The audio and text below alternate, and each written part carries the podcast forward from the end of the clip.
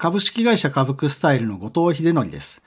この番組ではエンジニアリングチームで起きている問題について技術、組織、ビジネスといった複数の観点で深掘りし、問題の正体へアプローチしていきます。今回のテーマは、マネージャーとしての挫折と学びです。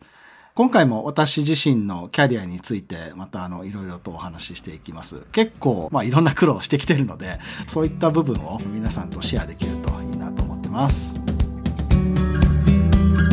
エンジニアリングマネージャーの問題集では前回に続いて私のキャリアみたいなところでお話をしていきます今回は私がマネージャーになった後マネージャーとしてどんな経験をしたのかといったところを話したいなと思っています。まあ、実は、ま、前回のを聞いていただいた方には分かると思うんですがピュアにマネージャーという役割で仕事をする前の段階で、まあ、いろいろ自分の会社をやったりその自分の会社っていう時にはこう人を雇って仕事をするということもしてきていたので何らかのマネージメントみたいな経験は自分の中でも持っていたしなんかそれでこうある程度仕事も当然回せていたので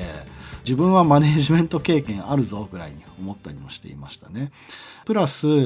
特にその、まあ、正式にマネージャーっていうタイトルで、ピュアにやる経験というのは私がメルカリに入ってからかなと思うんですが、まあ、その前職でも、なんとなくマネージャーっぽい仕事っていうのはやっていました。で、まずそのマネージャーとしてメルカリに入ってどうだったかっていうところからお話しすると、なんか自分ではこうマネージメントができるつもりで入ったんですけれども、結構うまくいかないことだらけでして、え、そもそもですね、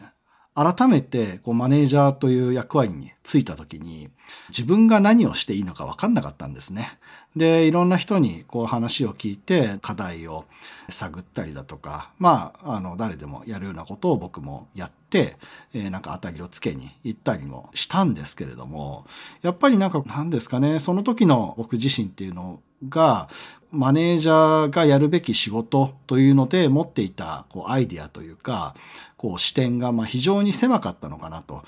今からしたら思ってておりまして、拾い集める情報も結構偏っていたのかなという気がしています。で、そういった情報から導き出される打ち手とかってやっぱりすごく偏ったものにならざるを得ないので、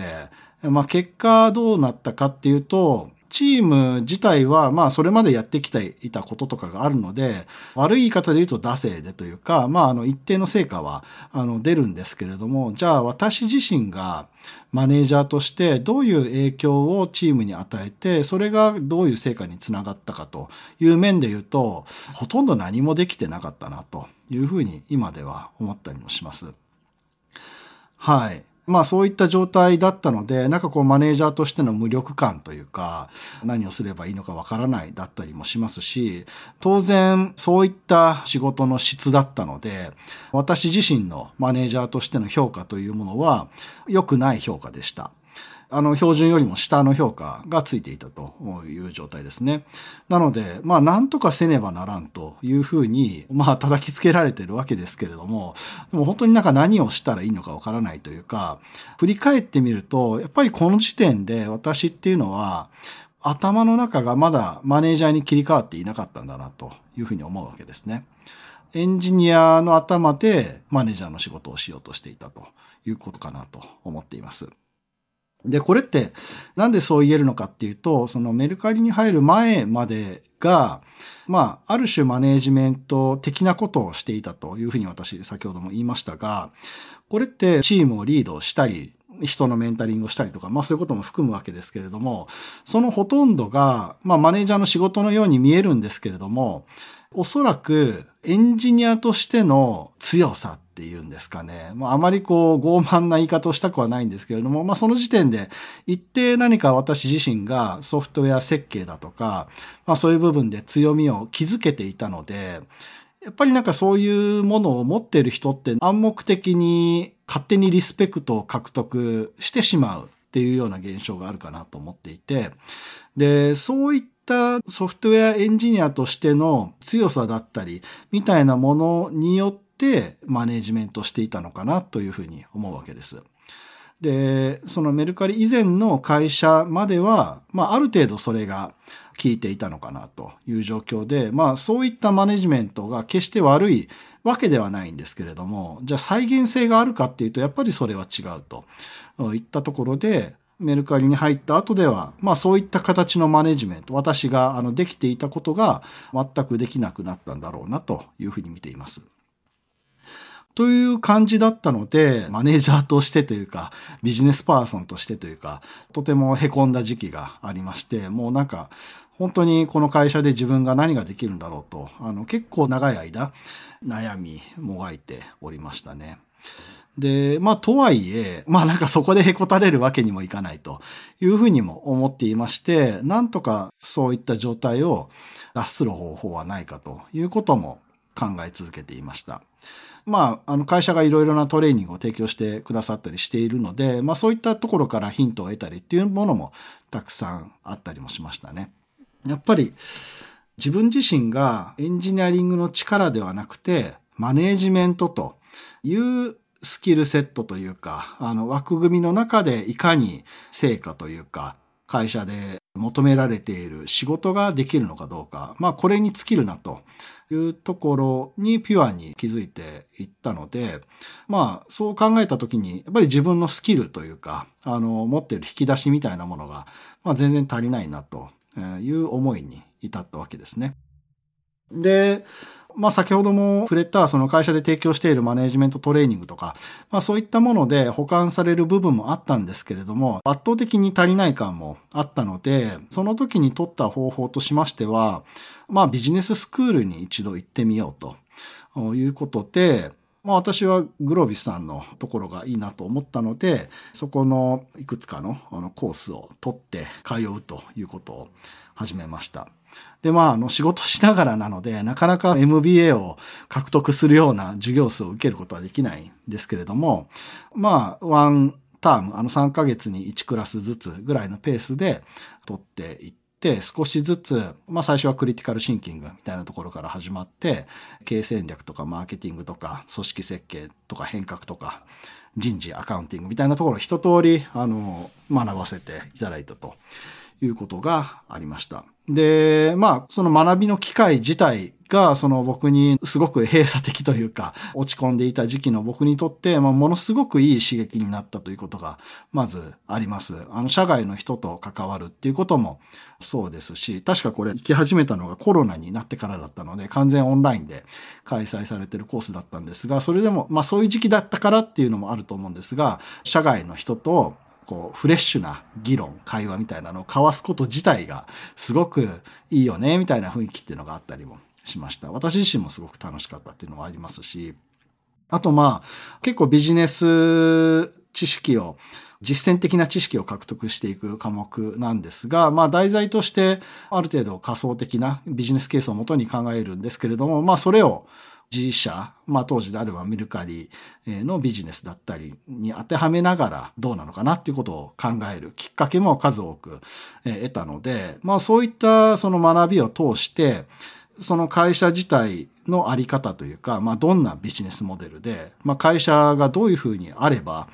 いいのかっていうところを、まあ結構自分の言葉でというか、表現したりだったり、あの理解したり解釈したりすることができるようになったということがあります。まあこういったあたりもその改めて学んでそういうことができるようになったというのもあるんですが、なんか実はですね、そういうのって自分はビジネスセンスがあるというか、なんかスキルはあるぐらいに思っていたところもあったりするんですね。その前回のエピソードでお話ししたんですが、自分でこう会社を起業したりとかしてるので、なんかビジネスのことって人よりも結構考えてきてるぞぐらいになんかうぬぼれてるところもあったかなと思うんですが、改めて学んでみると、あ、自分は何も知らなかったなということに気づくわけですね。で、やっぱりそれを学んで会社のことっていうのを一般的に通用するような語彙というか、か、そういったスキルセットで会話ができるようになると。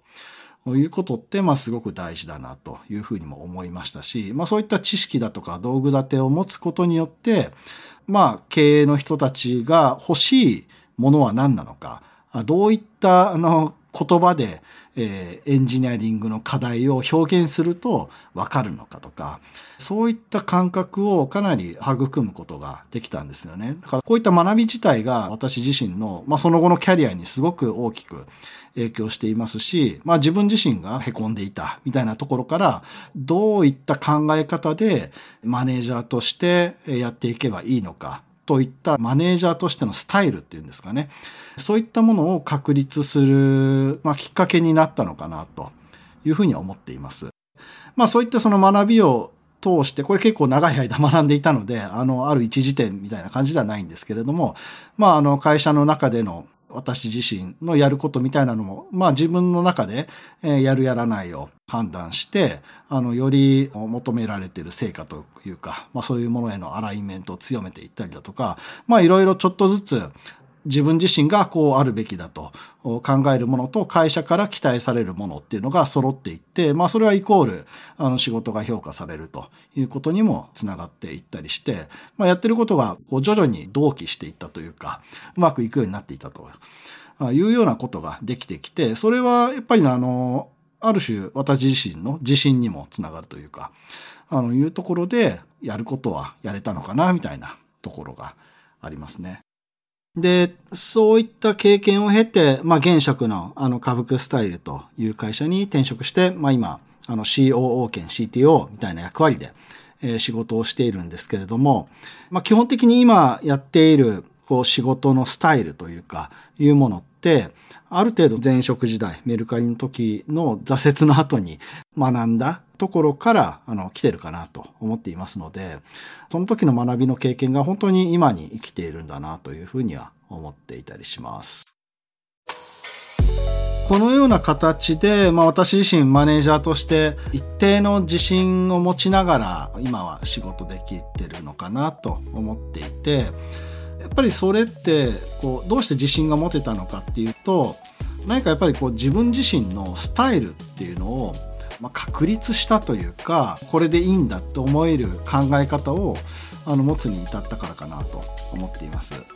で、まあ、それはもちろんあのマネージャーによって千差万別だと思うんですが私自身のスタイルがどんなものかっていうと実はこれあのこのポッドキャストで、えやらせていただいているスタイルとも密接に関係していて、まあ、エンジニアリングマネージャーっていう立場だったとしてもエンジニアっていう領域からはみ出して、いろんな観点で物事を見ながら整合性をとっていくような仕事の仕方が必要かなと思っていて、まあそれがビジネス、組織、エンジニアリングっていうような、まあ3つの軸でいろんな物事、課題みたいなものを観測して、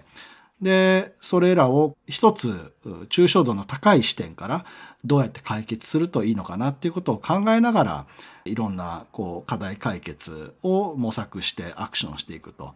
いうようなことがいいマネージャーの仕事なのかなっていうふうに自分の中では考えているというところがあるので、まあもちろんあのいろんなご意見はあると思うんですが、私はこういう考え方であのマネージメントをしていくと、今いる組織だけではなくてある程度いろんな組織で求められていること、それは経営からもだったり現場からもだったり、いろいろな観点でそこそこあのうまく仕事をすることができるんじゃないかという自信を持てているところがあるので、まあ私自身はこれです。という話ですし、まああのこれを聞いていただいている皆さんの中でも、まあマネージャーとしてやられている方、たくさんいらっしゃると思うんですが、やっぱりなんかこう自分自身の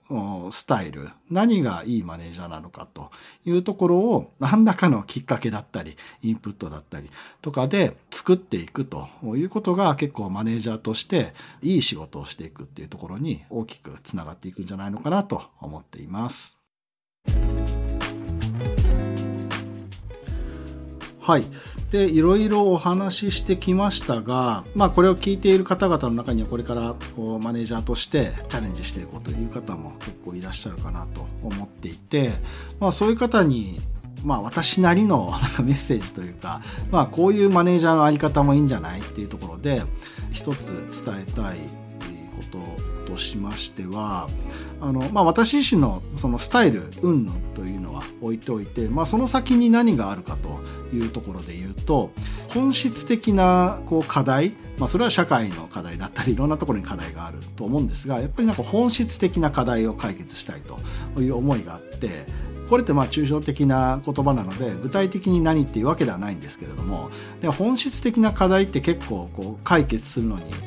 パワーがいるというか、まあ、それってお金だったりもするし技術だったりもするしスケールだったりもすると思うまああと時間だったりもするという形でまあ多くの場合まあなんかそういった本質的なチャレンジングな課題って自分一人だけでは解決することができないものなのかなと思っています。で、えー、とはいえでもやっぱり解決できた方がいいよねと思っているものに対してアプローチしていくためには何かこう組織でその問題と対峙していくということが必要になってくる。っていった時にその組織をこう前に進めていく問題に対してアプローチできるような組織にしたりアプローチし続けられる状態にしたりっていった時には何らかのマネージメントっていうのが必要になるだろうなと思ってるわけです。なので、まあ、そこにどんなマネジメントが必要なのかっていうのはその組織のやり方によっても違うんですけれども私としてはまあ組織エンジニアリングビジネスみたいな3つの観点を持ったマネージャーであれば、まあ、結構多くの場合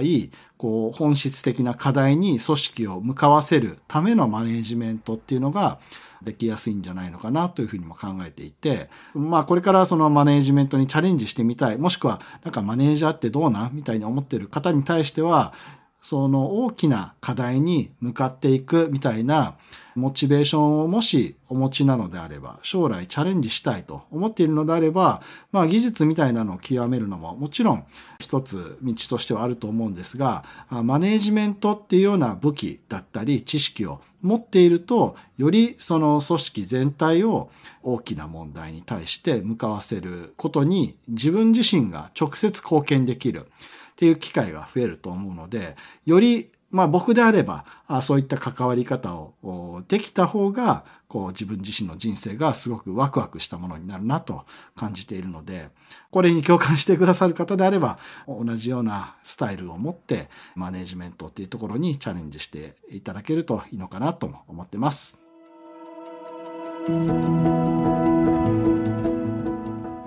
はい。というわけで、前回と今回にわたって私自身のキャリアっていうお話だったり、まあ、あの後半、マネージメントっていうところに絞って私自身のなんかこう生き様みたいなところをお話ししてきましたが、まあなんかちょっと照れくさい部分もありつつ、おそらくその自分自身が遅咲きな人生を歩んでいるという自覚があるので、もしかすると多くの方にはそれでもいいんだみたいな 安心感というか、そういうものを持っていただくきっかけにもなったんじゃないのかなと思っているので、なんかそういうふうに聞いてくれたらありがたいなとも思っています。さて、この番組では感想や質問、リクエストなどをお待ちしております。番組詳細欄にあるリンクよりお気軽にご投稿ください。ツイッターではハッシュタグ EM 問題集をつけてツイートしてください。EM はアルファベット、問題集は漢字でお願いします。